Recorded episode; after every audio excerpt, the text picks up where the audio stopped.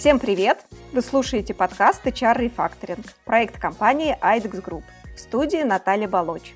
Мы стартуем со вторым сезоном. Ура! И в этом сезоне мы будем с нашими гостями рассуждать на тему, как адаптироваться к изменениям и не сойти с ума.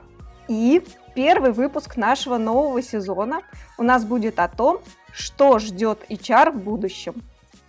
А поможет заглянуть в это будущее наш сегодняшний гость, директор КПМГ Академии России Александр Евдокименко. Александр, добрый день. Коллеги, добрый день. Всех приветствую с новым наступившим годом. Супер. Так, расскажите, пожалуйста, Александр, о себе и как вообще вы попали в э, компанию КПМГ, о которой очень многие, между прочим, мечтают. А, вопрос интересный. Мой путь складывался очень нестандартным образом а, в консалтинге. Изначально я, наверное, больше научный сотрудник и научный работник. И в э, большую часть жизни я потратил на предотвращение и анализ э, катастроф, связанных с человеческим фактором. Сначала это были промышленные предприятия, объекты в энергетической отрасли. Потом э, постепенно перешли на более сложные вопросы, связанные со стратегией, связанные с человеческим фактором и ресурсом в компаниях более широкого профиля. У меня несколько высших образований, все они лежат в области психологии. И э, в какое-то время, когда я получал свое последнее образование, я познакомился с консалтерами зарубежными из различных бизнес-школ, которые давали концепции и модели, которые на несколько уровней превосходили те, которые пользовался я на то время и которым меня обучали в университете. А, это было настолько сильно шокировало, наверное, меня а, в том, какие прагматические возможности открываются, потому что а, наши модели, в том числе математические, которые были, они давали прогноз квартал-год, те модели, которые предполагали коллеги зарубежные, они ну, превосходили наши на несколько лет вперед и, соответственно, могли давать прогноз там на пятилетие ну, и довольно точные в этом отношении. А, мы все это дело начали применять успешно в, на наших российских компаниях, предприятиях, а, постепенно зарабатывая э, в связи с этим некоторую известность, а, и смогли очень многие события либо предвосхитить заранее, обозначив, какие управленческие решения будут в компании применяться и какие будут последствия. Ну и, конечно, 2020 год, он был, наверное, настолько сложным и тяжелым с точки зрения запросов, который приходил поняли, что в, там, нашей небольшой группой э, выполнять на том же уровне как бы, столь сложные задачи уже становится невозможно, и необходимо э, выходить на уровень уже больших корпораций и применять этот метод там, потому что в, натренировавшись как бы, на среднем бизнесе, необходимо уже выходить э, в более широкое пространство и решать э, долгосрочные задачи. Александр, а вот такой вопрос. Вот вы упомянули, что у вас э, несколько высших образований, и они Э, в психологии. То, исходя из того, что вы дальше рассказывали, математический анализ там занимает тоже достаточно большую долю. Вот все-таки что первичнее? А, вот э, в той сфере, где вы сейчас работаете, мат-анализ, математика и, э, или психология? Понимаете, что с определенного момента они стали неразрывны друг от друга. А, то есть а, все, что есть в психологии, должно опираться на некоторую доказательную базу. А, а не на некоторые там прогнозы с головы или опыт человека. Потому что, в, особенно в области предотвращения катастроф, а, опыт, конечно, хорош, но без доказательной базы предотвратить катастрофу будет невозможно. А, поэтому я очень благодарен то, что в моей жизни однажды появились люди, которые имели кандидатские степени одновременно и в психологии, и в математике, то есть закончили мехмат МГУ и психологический факультет МГУ. Ага. Так, Александр, сразу вопрос для э, молодых слушателей. В школе у вас по математике пятерка была? Да, я, видимо, здесь плохой пример. Я круглый отличник и в школе, и а, в университете, поэтому, да. У меня была одна единственная четверка по э, в университете. Э, это четверка по психоанализу. Вот, я уже довольно часто об этом рассказывал. В итоге я получил дополнительный ну, образования по этой теме как бы это было не связанные вещи, просто меня очень сильно увлек психоанализ, ну и то, что он как раз э, раскрывает э, особенности рациональной логики и рационального поведения, что серьезно как раз вот эти модели, о которых я говорил, зарубежные, они позволяли опираться на иррациональное поведение сотрудников компании угу. и э, лидеров компании, и как раз из-за этого как раз уровень прогноза вырастал в разы. Угу. Ну, здорово. Чем больше общаюсь, тем больше осознаю, что а, сейчас недостаточно одного какого-то образования, и это в любом случае какой-то комплекс, э, чтобы быть а, в наше время хорошим специалистом, сразу несколько областей должны мы затрагивать и изучать. Это очень интересная тема, потому что да. понятие профессии очень сильно меняется. То есть, если наши родители, они предполагали, что это было хорошим э, как бы мерилом успеха, что ты работаешь в одной компании, у одного работодателя больше 20 лет, да. э, это означает, что ты востребован, что ты уважаем коллективом, что ты уважаем самим работодателем, у тебя Ты есть... успешен в любом случае, потому что плохи... плохих не держат. плохих не держат, да, и как бы и это было некоторым критерием качества. А сейчас мы видим то, что ну, вот последние, наверное, 10 лет уже был тренд а, на то, что больше трех лет у одного работодателя считается не камильфо. Да.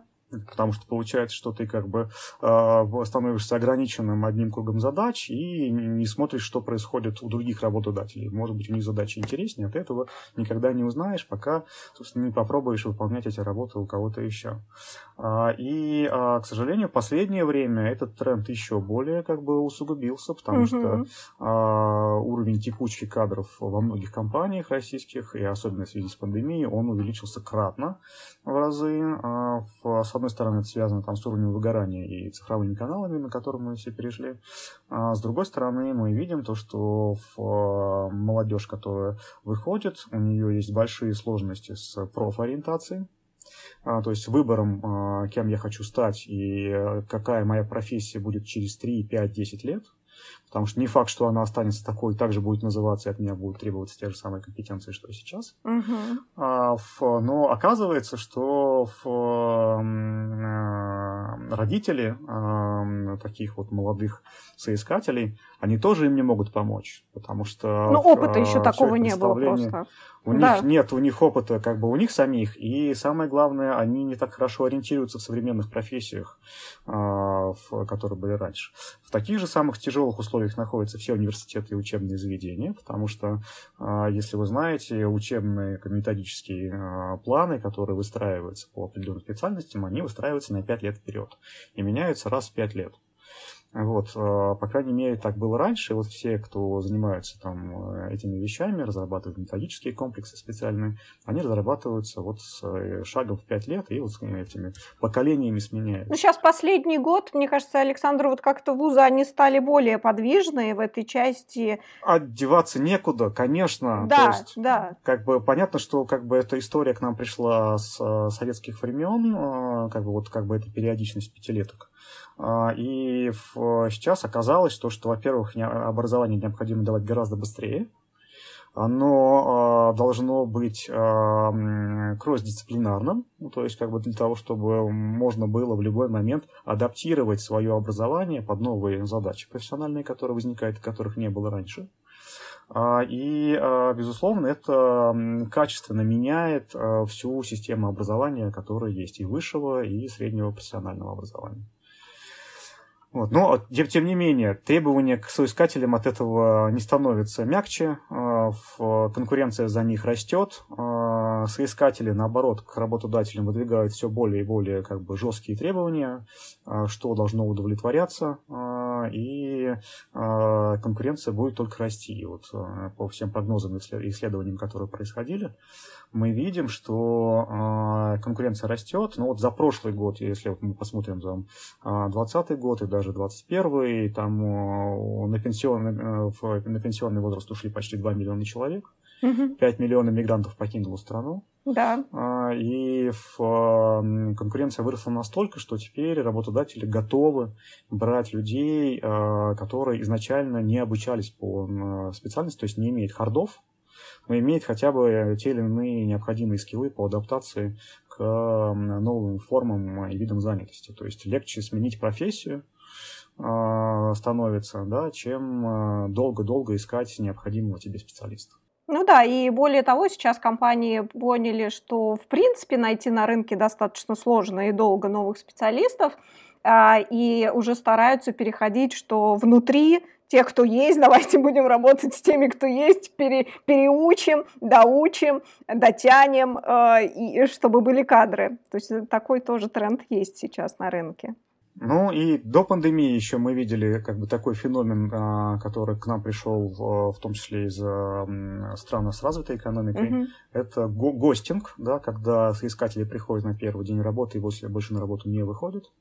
А, что рушит наши представления все о приеме, найме, там, испытательном сроке и прочих вещах.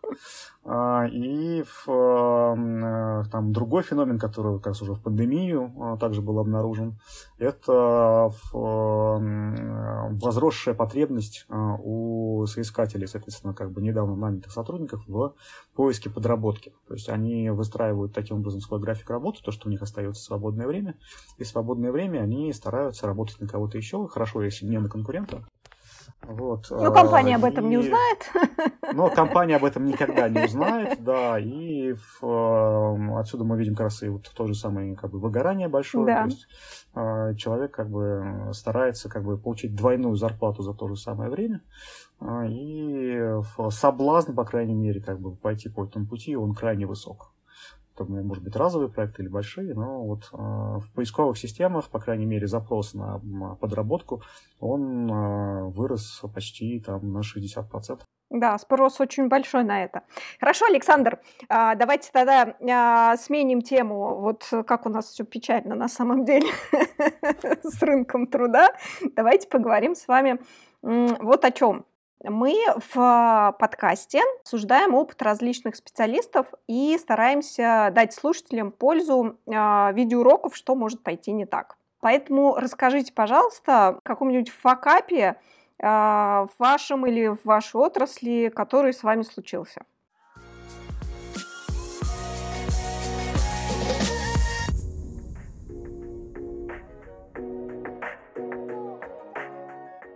История, которая часто бывает, но мы его как бы с ним справля... справились довольно эффективно. До прихода вот еще в мою большую четверку uh-huh. а, в... была история, когда мы организовывали а, большой а, мастер-класс, и один из спикеров, он прочитал первую часть и должен был через неделю читать следующую часть. Но так получилось, что он уволился из той компании, которую он представлял на этом мастер-классе и, соответственно, дальше не мог продолжать э, в ведение как бы, это, э, этого цикла лекций. Mm-hmm. А клиенты вернулись с очень положительной обратной связи, сказали, что вот прям великолепный был спикер, хотим его еще раз. А мы говорили, что вот, ну, мы никак не можем вот его как бы, чтобы он продолжил, и нам необходимо было бы заменить его кем-то в течение недели, кто мог бы на этом же уровне по очень узкоспециализированной теме а, произвести подобный же эффект.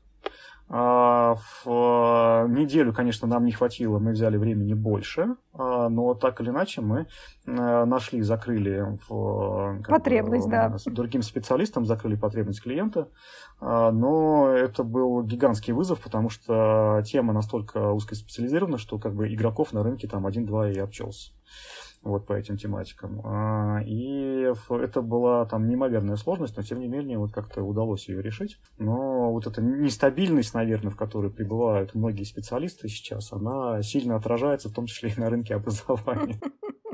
Хорошо. А э, в результате чем закончилось клиент э, вот в сравнении, потому что всегда самое сложное это когда есть с кем и с чем сравнить. Очень просто, ну да, просто в, э, тот новый спикер, он оказался лучше, чем предыдущий. Ага. То есть, как бы, да, оказалось, что там все наши вот представления, ожидания от того, что сделать хотя бы в уровень, да, как бы выставить такого Они даже превзошли. Лектора, они даже превзошли, да, ожидания, которые были. Вот, поэтому иногда нужно экспериментировать, то есть один раз в день точно надо экспериментировать с чем-то, вот. а факап позволяет нам это делать как бы не один раз. Понятно. Хорошо, Александр, скажите, пожалуйста, вот вы, ваша компания очень много проводит исследований. Вот э, поделитесь, какие три глобальных изменения ждут нас на рынке труда? Давайте один там сначала большой, который нас точно а ожидает. А, произойдет а, глобальная перестройка рынка труда. Угу. А, в связи с тем, что многие компании, опять дефицит кадров и дефицит специалистов, а, то, что проще переобучить профессии, чем найти его а, специалиста, и гибридный формат, дистанционный формат, он привел к тому, что многие компании вышли в регионы. И там столкнулись с проблемой несправедливости заработной платы, Потому что чем отличается сотрудник, который сидит в, где-нибудь в одной части страны, от сотрудника, который сидит в другой части страны? У них разные а, условия а, жизни, в которой они находятся в городе, ну, то есть как бы разные а, цены а, там могут различаться друг от друга там в разы. Mm-hmm. И раньше, исходя из этого, зарплаты платились для того, чтобы человек, который находится в том или ином регионе, они соответствовали тому уровню жизни, который в этом регионе есть. Соответственно, если в регионе там зарплаты там в три там, раза выше, чем в другом регионе, то как бы и уровень жизни как бы требует подобных же трат как бы от этого сотрудника. А, то теперь оказалось, что нет препятствий, ну, кроме часовых поясов, нет препятствий для того, чтобы обратиться и найти сотрудников в других городах, в других регионах страны. А, они стоят там дешевле, но а, у этих сотрудников, когда их нанимают, у них сразу становится вопрос, а чем я отличаюсь от а, другого такого же сотрудника в экране, угу который работает там 5 э, дней в неделю дистанционно э, и присылает отчеты по электронной почте, э, который сидит в другом регионе, которому платит в несколько раз выше, чем от меня, хотя мы на одинаковых должностях. Это первый вопрос, как бы, который говорит о как бы, справедливости. Соответственно, зарплаты будут расти.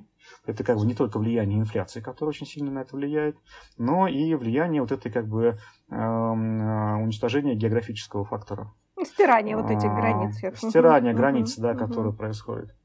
А дальше это запускает э, такой э, каскадный эффект, потому что если э, в кругу ваших знакомых появляется человек, который начинает зарабатывать больше, потому что он просто нашел компанию в другом географическом регионе, то чем вы хуже него? Это даст некоторый временной гэп для того, чтобы у людей риск выросло некоторое благосостояние, с другой стороны, работодатели, которые находятся в регионах, они должны быть с этим что-то делать, потому что это утечка как бы кадров, и они работают с этим не первый год, и просто задача для них усложняется в разы. А, и особенный, наверное, удар придется по моногородам, потому что в, получить дистанционное образование, новую профессию, сменить работу, найти работодателя при условии хорошего качественного интернета становится гораздо проще и лучше. Да. Э, ну, Александр, я вот тут свою лепту внесу, что айтишники-то они уже достаточно давно, э, у них была стерта какая-то граница в части региональности. Ну, посмотрите на их зарплаты в связи с этим, да, да, да. Зарплата у всех как бы одинаковая. Выровнялась. Да, да, да, да, да, да. Вот приблизительно то же самое мы ожидаем для ряда профессий, где а, возможны подобные же вещи и где конкуренция будет довольно а, высока за соискателя. Угу, угу. Как будет этот, наверное, главный, наверное, тренд, который будет. А, привлекать, соответственно, будут и возможность зарплаты, но многие работодатели себе подобную конкуренцию позволить не могут, поэтому а, как бы мы опускаемся на второй уровень а, мотивации трудовой. Это возможность профессионального развития и профессионального роста. Как бы есть возможность там привлекать вот подобными вещами. Ну и, наконец, э, третий компромиссный вариант, на который пошли э, страны э, из, с развитой экономикой раньше, которые немножко раньше столкнулись с этой проблемой, они пошли на так называемую четырехдневку, где один или там два дня оставляют сотруднику на то, чтобы он, например, мог где-то подработать чем-то еще. Угу. И таким образом, как бы получается компенсация высокой зарплаты, как бы просто двойной зарплаты, которую сотрудник получает.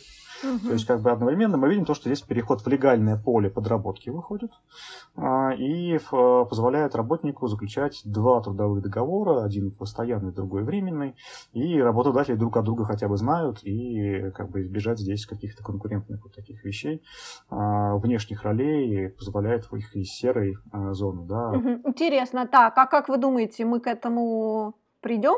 Я думаю, что в течение года-полутора лет эти изменения точно должны произойти. По крайней мере, исследования показывают то, что мотивация а, и соискателей, и работников, она, а, согласно проведенным исследованиям, лежит именно в этой области, в этой сфере. На что, какой путь выберут работодатели? Сначала, конечно, будут пробовать соревноваться по заработной плате, Потом уже по возможностям профессионального роста, но вы, как знаете, а, во многих компаниях профессиональный рост, он ограничен грейдами, и в, в основном это иерархические структуры. А, и в современные молодые соискатели, они не готовы много лет ждать, пока у них изменится профессиональная роль.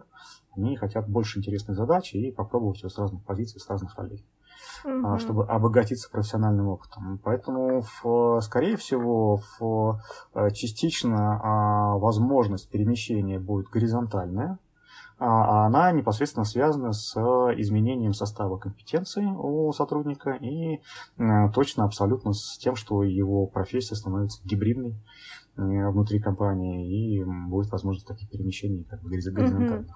Ну да, кстати, если говорить про э, горизонтальное перемещение, то э, мы затрагиваем часть э, корпоративного обучения, соответственно, которые компании сейчас, ну, были компании, которые до пандемии активно у себя проводили, сейчас после пандемии многие, наоборот, это только вводят для того, чтобы как раз обучать сотрудников и а, вот набирать тот этот кадровый резерв и в том числе, а, чтобы а, улучшать э, бренд работодателя как некий, скажем так, как некий еще дополнительный бонус, что можно а, накапливать свой человеческий капитал в части образования, повышения своей квалификации и так далее. Я думаю, что тоже это, скажем Как раз сейчас об этом и поговорим, наверное. Да, да, да. Но вот до этого я, кстати, хотела спросить, так вот упомянули по поводу в том не России, а еще и других стран. А если говорить вот про глобальный рынок труда, что, то что сейчас там происходит? Ну, понятно, что там такая же, вот, не буду говорить это слово. Ну, великий исход, да, это уже, уже появился термин, как бы там, великий исход, да, который был. А, его особенность в том, что люди увольняются от да. А, работодателей и потом не устраиваются. То есть предполагалось, что как бы это некоторый ресурс, который можно будет воспользоваться другому, там, работодателю работодателя. Оказывается, нет, что люди просто уходят в никуда для того, чтобы просто отдохнуть. Э, вот. Э, и отдыхают они, как бы, опять-таки, исходя из того, что они выгорают в условиях э, цифровых коммуникаций. Там у многих из расписания пропал обеденный перерыв угу. вообще. А, и в, многие перестали получать обратную связь, и как бы они не знают, что они делают правильно, что они делают неправильно. То есть они могут узнать только по результатам этого, то есть они много ответственности берут на себя. А это означает, что их подводят именно под риск э, большого выгорания с высоким уровнем личной персональной ответственности и с недостатком обратной связи. Э, это повышает очень сильно тревогу. Персонала, и долго он выдерживать ее не может. Как бы, вот это, мы видим то, что а, потребность в обратной связи в а, дистанционном формате выросла почти в два с половиной раза. Угу. И, к сожалению, больше ее не стало. И с этим что-то нужно делать, потому что это один из таких факторов. Решений много было предложено эффективных, которые опробировали, которые получились. Это прежде всего изменение процедуры онбординга. А, когда с сотрудником в течение недели или первых двух проводят время а, сотрудники, которые долго работали в компании или находятся в ее коллективе, так они хотя бы могут познакомиться с человеком. А то получается, что в результате текучки кадров каждый день ты приходишь в новую компанию, сотрудников которых ты видишь первый раз и с которыми никогда вживую не видел. Так, но они он, онлайн, да? То есть они проводят это время если онлайн. онлайн. Да, да, да, конечно. Вот. И в, это первый момент. А второй момент, который как бы нужен, это мероприятия, которые позволяли бы, во-первых, э, сделать вехи а, то есть как бы в, где проект бы заканчивался, неделя бы заканчивалась, и, соответственно, можно было бы хотя бы поставить такой временные себе диапазоны, когда а, работа завершена, и можно отдохнуть и перейти к следующей. Когда происходят накладки, когда нет вот этого завершения одного проекта и другого, то возникает этот, опять-таки, процесс выгорания, потому что такое ощущение, что ты еще продолжаешь думать над предыдущим проектом, нет субъективного ощущения его закрытия.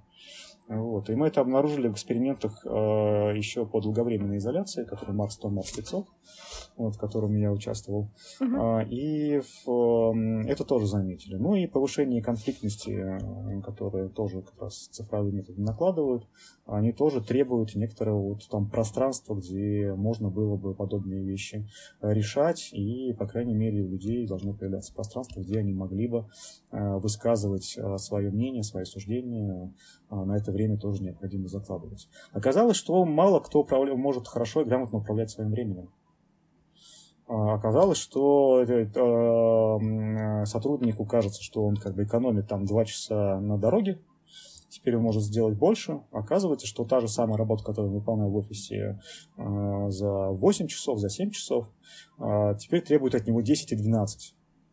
То есть субъективно это сразу ударяет по некоторому а, уровню самооценки а, и представления себе как профессионале, и сотруднику начинает казаться, что он не успевает, то есть он стал работать хуже, а, чем он работал раньше. И это еще как бы еще один удар как бы по выгоранию. Он старается успеть, сделать это в ночной период, перекладывает работу в выходные, и в результате весь тайм-менеджмент, который у него был, он перестает работать и существовать. Хорошо, а мы затронули тему вот гибридного формата, удаленки, понятно, но в любом случае 22 год, и все равно компании потихонечку а, выпускают, запускают своих сотрудников обратно с дистанционной работы в офис. И вообще возможен ли этот переход? Э, скорее всего, он будет, э, я думаю, что какой-то более не безболезненный. Это очень опасная тема, да, да все верно, да. Как вот вообще адаптироваться и как раз вот в тему, да, адаптироваться к изменениям и не сойти с ума, потому что, ну, это реально сложно. То есть ты вот за этот период времени а, привык, что ты дома, да, то есть, ну, у тебя как-то изменился уже подход и к работе, и к своему а, тайм-менеджменту, и сейчас опять в офис. Я, наверное, а, несколько аспектов здесь подсвечу. Во-первых, для разных возрастов это будет разная динамика, точно, абсолютно. А, с другой стороны, а, мы увидим, что как бы есть результаты опросов, которые говорят о том, что далеко не все сотрудники хотят возвращаться в офис. То есть мы видим то, что э, заявление о том, что хотят возвратиться в офис, это, как uh-huh. правило, 40, ну, разные опросы есть, как бы, но, как правило, они все находятся в границах 40% те, кто хотят. То есть э, остальные либо не очень сильно хотят, либо как бы не хотят совсем. При этом 70% руководителей хотят, чтобы все вернулись обратно. Ну, естественно. Ну, так проще управлять, и так э, выше эффективность, это понятно. Вот. А, то есть мы видим здесь как бы некоторый дисбаланс в мнении в сотрудников и руководителей. То есть он уже есть как бы противоречие, уже есть некоторый заложенный конфликт. А, поэтому многие, скорее всего, при резком изменении, резком э, изменении подхода будут голосовать ногами, учитывая то, что э, дефицит кадров на рынке все-таки есть во многих профессиях, и, как я уже сказал, профессии уже не являются критерием, берут людей из другой экономической сферы, э, легко работодатели на это идут для того, чтобы закрыть свои вакансии. И второй момент, он связан с возрастными вещами, потому что привычки изменяются не так быстро. Если бы мы говорили о периоде э, дистанционном, э, там, полугодовом, это была бы одна история. А если мы говорим о как бы двухлетнем периоде, когда сотрудники два года а, обучились жить, к ним уже привыкли и дети, и их семейные, что... Кошки, там, собаки а, и все. Кошки, собаки и все, да, как бы. Получается, что в, изменить эту привычку с возрастом становится тяжелее в одном плане. А, то есть молодежь, она, конечно, как бы может перестроиться быстрее в этом отношении, но для сотрудников там уже там после 30-35 лет изменять подобные привычки будет сложнее, то есть уйдет некоторый гэп, а, я так предполагаю, что скорее всего это должно быть на формирование новых привычек и как бы комфортных вещей, скорее всего около полугода, а, для того, чтобы им снова адаптироваться к офису. И опять-таки далеко не все будут готовы на это пойти, потому что опять будет снижение снижения их личной эффективности, к ним будут претензии и со стороны их работодателя. Многие отвыкли от дорог, опять, которые они должны тратить, они будут чувствовать, что они опять-таки не успевают из-за дороги, из-за того времени, которое они должны находиться в офисе, всего прочего, прочего, прочего. А, это опять ударит по их выгоранию, и, скорее всего, опять они будут голосовать ногами, а, выходя на небольшой период, там, месяца, месяц отпуска, для того, чтобы была возможность как бы, с новыми силами у нового работодателя что-то попробовать. А, поэтому, скорее всего, работодатели пойдут на некоторый гибридный формат, а, то есть а, это внедрение будет постепенным. Сначала там один-два дня в неделю в офисе, потом чуть больше, чуть больше. И постепенно это самое разумное, что можно сделать. А, это вот такой постепенный гибридный формат, который бы переходил. Я не зря как бы поднял тему четырехдневки, потому что, по идее, самым адекватным выходом для большинства офисных сотрудников является выход, где у них есть четыре дня, которые они проводят в офисе. Uh-huh и один день, который они могли бы проводить дома, а, работая из дома, а, таким образом они могли бы полностью не отказаться от э, тех благ и комфорта, которые у них э, они приобрели, но не сказали об этом работодателю в процессе нахождения дома. А, и если их заставят перевестись как бы полностью сразу на 100%, скорее всего, это приведет к увеличению их требований по заработной плате. Да, да, есть уже компании, которые готовы приплачивать еще сверху тем сотрудникам, которые готовы выйти в офис. Есть такое. Третий тренд тогда, наверное, расскажу. Это очень интересная, в том числе лично для меня тема. Я вижу за ней очень хорошее перспективное будущее. Это тема Human Capital – а, тема человеческого капитала, а, его развития, а, на взгляд там, тех разработок, которые мы видим в Академии, и как бы на мой личный взгляд, мы считаем, что эта тема крайне перспективна, потому что в условиях частой смены работы, в условиях цифровых трудовых книжек, в условиях того, что очень многие вещи тоже оцифрованы и цифровизированы внутри компании, а, появляется возможность а, оценивать а, человека по тем достижениям, которые он делает в период нахождения жизни одного работодателя. И одновременно с этим мы можем подумать о том, чтобы производить оценку относительно того, какой вклад этот сотрудник сделал за вот этот период своего времени нахождения работодателя для увеличения ценности и стоимости компании. Uh-huh. То есть мы можем э, стоимость компании э, посмотреть сквозь призму компетенций и достижений сотрудника. А, а это значит, что, во-первых, мы можем оценить, во-первых, э, э, тот возврат инвестиций, который в этого сотрудника был потрачен. И, соответственно, мы в, от э, того, что HR это всегда косты, это всегда затраты, мы переходим э, на позицию то, что HR управляет инвестициями в человеческий капитал, и это совершенно качественно новая позиция. Это уже новый уровень, да. Это совершенно новый качественный уровень идет. А с другой стороны, мы видим то, что э, многие достижения, они выходят на рыночный уровень, то есть мы как бы, стоимость компании, она меняется на рынке, и мы можем увидеть то, что достижения сотрудников динамика, они относительно рынка и динамичного показателя могут меняться. Например, э, если достижения совершены в период а, падения, а, ну, то есть как бы против тренда, они как бы стоят больше, а, чем те достижения, которые были сделаны на волне, ну, то есть когда угу. вместе с рынком. Да, да. Это первый момент. А второй момент, это как бы это тоже можно, можно как бы оценить, это тоже можно хорошо увидеть. А, и другой момент, который мы можем увидеть, мы можем увидеть, как а, одни компетенции обесцениваются быстрее, а другие, наоборот, быстрее растут в цене. Так, давайте пример. Ну, вот э, тот же самый пример там с цифровыми навыками и цифровыми умениями. Мы видим uh-huh. то, что сотрудники, которые как бы где-то когда-то проходили небольшой курс, например, там, по тому же БИМу, по цифровому управлению в строительстве, они получают резкое преимущество по сравнению с теми сотрудниками, которые как бы не в курсе и не обладают компетенцией в этой сфере. И это как бы резкое как бы, увеличение их цены, их стоимости, потому что изменился рынок, меняется стоимость а, человека. И а, для компании это показатель, потому что они могут а, посмотреть, насколько ценность каждого сотрудника, а, насколько справедлива оплата его труда. Угу. Вы знаете, были хорошие исследования среди самозанятых, как сотрудники, как самозанятые оценивают свой вклад или как бы в результат то есть как, какой он возме... возврат э, требует за свое время и как бы за ну, свою деятельность. И оказалось, что большинство самозанятых а, они а, недооценивают свой результат и свой вклад. То есть они как бы предлагают цены всегда ниже, а, чем на самом деле стоит их время и чем стоит их результат, который они производят. И а, сотрудниками компании приблизительно то же самое, то есть, потому что оценивается исходя из грейда, исходя из функционала, который человек выполняет. Но этот человек может обладать большей ценностью, и компания может недостаточно использовать этот ресурс как высококвалифицированных кадров, которые у него есть. И это тоже можно будет посмотреть с помощью человеческого капитала. Угу.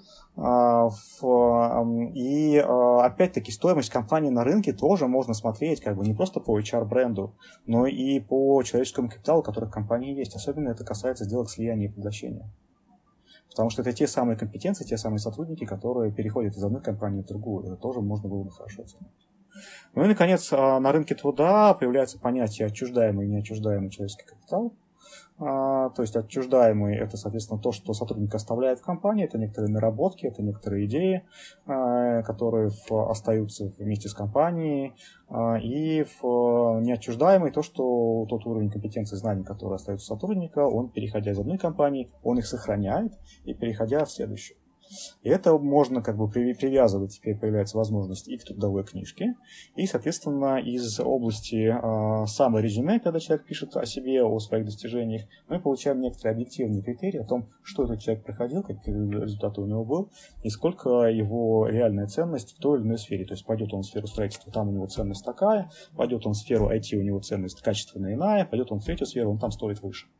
Хорошо, Александр, тогда такой вопрос. Вот э, как работодатель может э, проверить а, вот этот э, капитал у будущего сотрудника, а, с которым он идет в части его знаний? да, а, есть ли какие-то инструменты для проверки этого. Или сотрудник может написать там, да, я вот это, вот это, вот это вот проходил, я вот это все знаю, и никакого подтверждения. В том-то и дело, что все эти вещи, они как раз, во-первых, большинство а, образовательных систем и систем KPI, они все цифровизированы. Uh-huh. Соответственно, если это в некотором виде будет сопровождаться в цифровой трудовой книжке, то вопрос достоверности данных уже не возникает. А когда мы к этому придем? По там, ожидаемым перспективам, да, в, э, скорее всего, это там ближайшие пять лет. То есть, как бы все стейкхолдеры, которые здесь есть, в этом заинтересованы сотрудники, чтобы, э, во-первых, знать, где они стоят выше. Угу. А, в этом заинтересованы HR, чтобы Конечно. из а, кост-центра а, превратиться в центр по как бы, в, а, анализу и распределению инвестиций. А, и а, в этом заинтересован сам работодатель потому что он видит, как стоимость его компании растет вместе с новыми кадрами. Uh-huh. И эм, эта история, она может выходить в том числе как бы в, в оценку, устраиваться в оценку компании. И эта э, история как бы становится более перспективной. Uh-huh. Хорошо. Вот кстати, продолжая эту же тему, а, буквально пару недель назад а, было как раз опубликовано совместное исследование вот вашей компании КПМГ Академия России, а, компании Крок и Digital Leader про корпоративное обучение, трансформация подходов. Да? Как я понимаю, вот ча- часть из этого исследования вы уже поделились с нами, а вообще если говорить о а, результатах ближайшего обозримого будущего, которое нас ждет, а, какие вы можете вот из этого исследования сделать выводы? Ну, мы видим прежде всего, что э, времени стало все меньше, и э, большинство работодателей находятся в дилемме, то есть они хотят, чтобы их сотрудники обучались и, соответственно, э, предоставляли то самое конкурентное преимущество компании на рынке, а, благодаря как раз инновационным кадрам, которые совершают эти инновации. А, и одновременно мы видим то, что а, времени для этого обучения нет, ну, когда подобные изменения могли бы производить.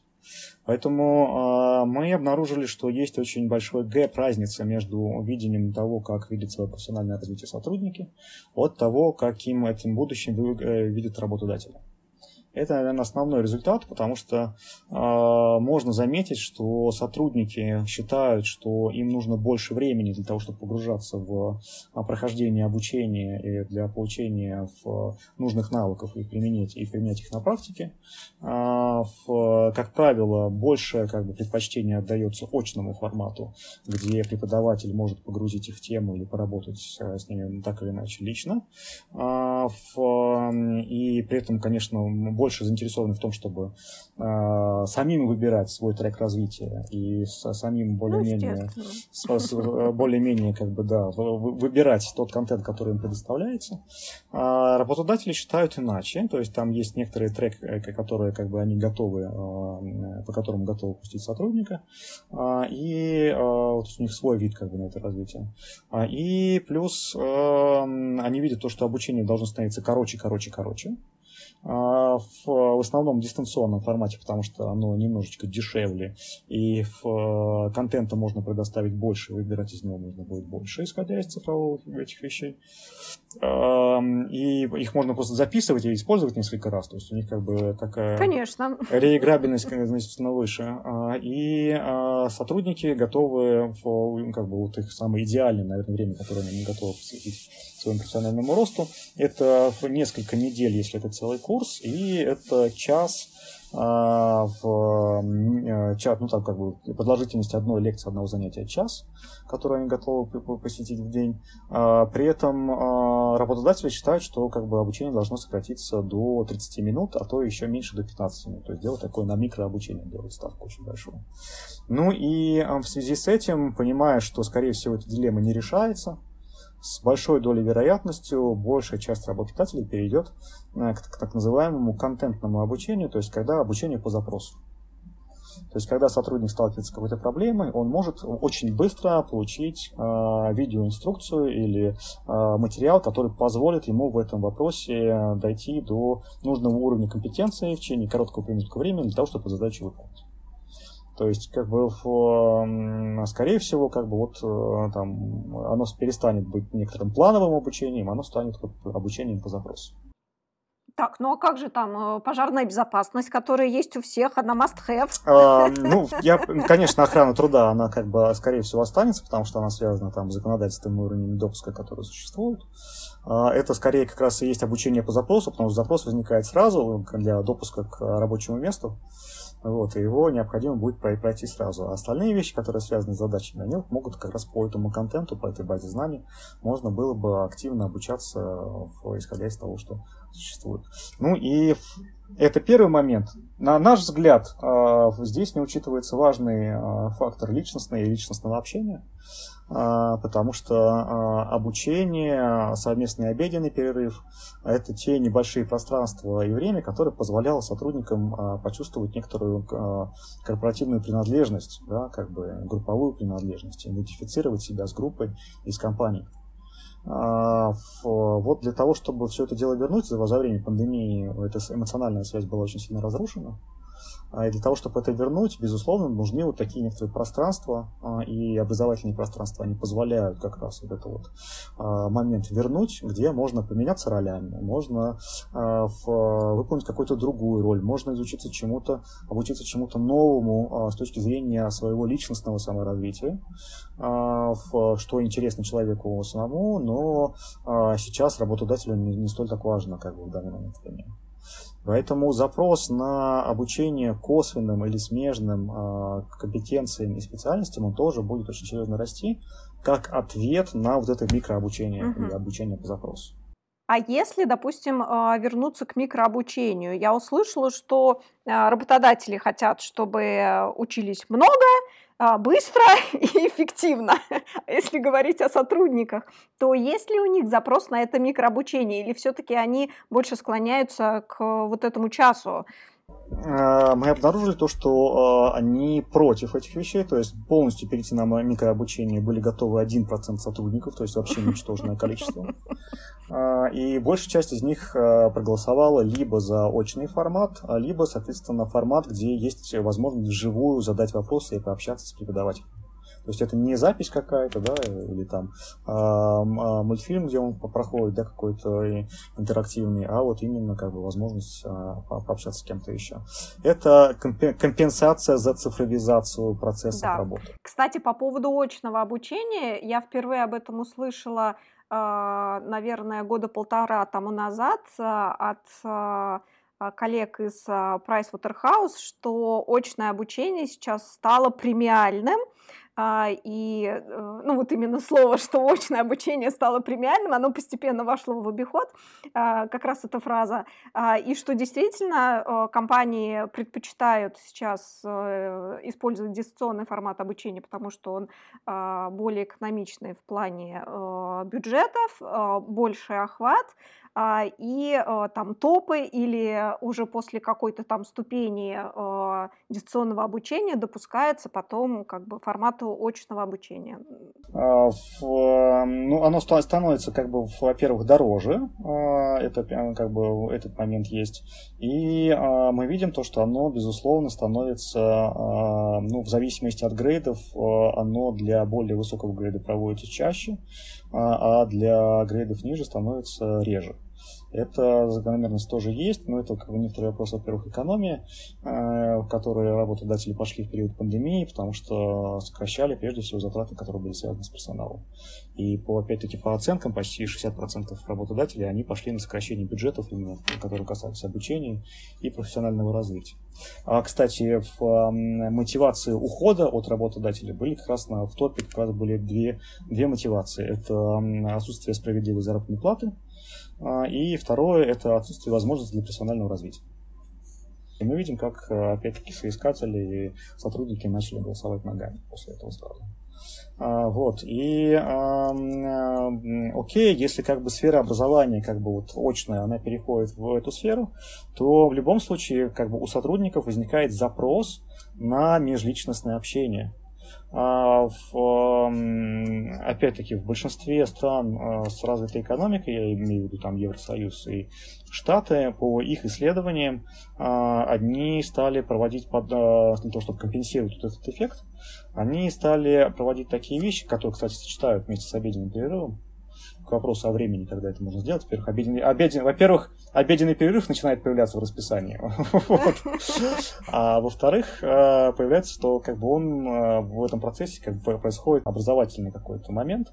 А, и э, большинство зарубежных работодателей пошли на то, чтобы выступал не какой-то приглашенный спикер, а, приглашо, а приглашают кого-то из опытных коллег а, и сотрудников этой же компании, которые рассказывают интересный кейс, интересную задачу, как они ее решали, а, для сотрудников, которые в этот момент там принимают пищу. То есть получается, что происходит вот такое некоторое общение, и оно очень серьезно компенсирует недостаток очного образования.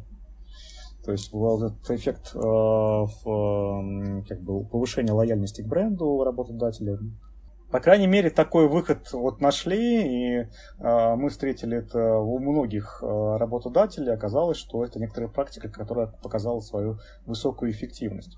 Э, и, во-первых, э, сотрудникам не надо особенно готовиться, потому что будет их же коллега выступать вот, э, к этому мероприятию, и они могут позадавать ему вопросы. То есть, опять-таки, сотрудники, которые плохо знают друг друга или что-то еще, у них возникает вот это приобщение к э, опыту компании, приобщение приобщение к корпоративной культуре, а, приобщение к коллективу. Очень хороший вот процесс. Вот, ну и одновременно как бы они в этот момент заняты всем а, более-менее одним делом приятным, и возникает вот такая как бы вещь, которая позволяет их вместе объединить. Угу. И главное, это же все онлайн. И главное, это все онлайн, это не отменяет онлайн. Да. Это вот одно из uh, таких качественных решений, которое показало свою, наверное, гиперэффективность в этом плане. А у вот. нас в России у кого-нибудь э, видели, слышали вот такой Нет, же не слышал пример? ни разу, не встречал. Ну все, после нашего подкаста будет. Надеюсь, да. Хорошо. Я знаю, что в России просто исчезли как бы из расписания обеды, и как бы они стали заполняться очными встречами. Ну да, да, да, они как бы есть, но... Очными офлайн, офлайн встречами, да, да, да, да. онлайн встречами. Да. Они как бы есть, но по факту их нет. Так, хорошо. У меня остался главный вопрос Станет ли окончание пандемии возвратом хоть в каком-то виде к порядку вещей, который был в прошлом? Или вот э, все то новое, к чему мы пришли, то есть если даже работа в офисе, то это а, гибридный формат, если обучение, то это все равно в онлайне и немного в офлайне. Вот как думаете, за два года, да, произошло очень серьезное изменение и трансформация отношений между сотрудником и работодателем. А, причем это были серьезные глобальные сдвиги, и в Э, те работодатели, которые еще а, не а, понимают этой проблемы, то есть как бы они как бы или игнорируют. Есть еще или... и такие? Да, то есть а, как бы ну как бы задачи основные как бы вакансии не закрыты, э, соответственно плохо работают э, те, кто занимается подбором кадров, поэтому пожалуйста выполняйте. На рынке нет специалистов, отвечает отдел кадров. Это не проблема компании, это проблема того, кто набирает. Поэтому как бы решайте задачу так, как хотите. Вот как бы в, такие э, как бы вот кейсы, они существуют. А, довольно часто. То есть, как бы такое некоторое отрицание реальности, то, что рынок труда изменился, и э, сотруднику недостаточно предложить просто хорошие условия по заработной плате. Оказывается, что сотрудник э, требует э, качественное нового, он не хочет просто выполнять работу и как бы обменивать свое время и свои компетенции на заработную плату. Он хочет в обмен получать свой рост, он хочет повышать свою ценность на рынке труда, он хочет а, быть а, более привлекательным и более значимым для своей референтной группы в социальной сети. Он хочет, безусловно, признания, он хочет развивать свой личный бренд, и э, это качественный иной сотрудник. И эта реальность, она, к сожалению, изменилась, она другой уже не будет. А, в, в этом отношении, опять-таки, чтобы повышать некоторую лояльность и вовлеченность сотрудников а, со стороны работодателя, он должен менять условия и подход, который а, требуется.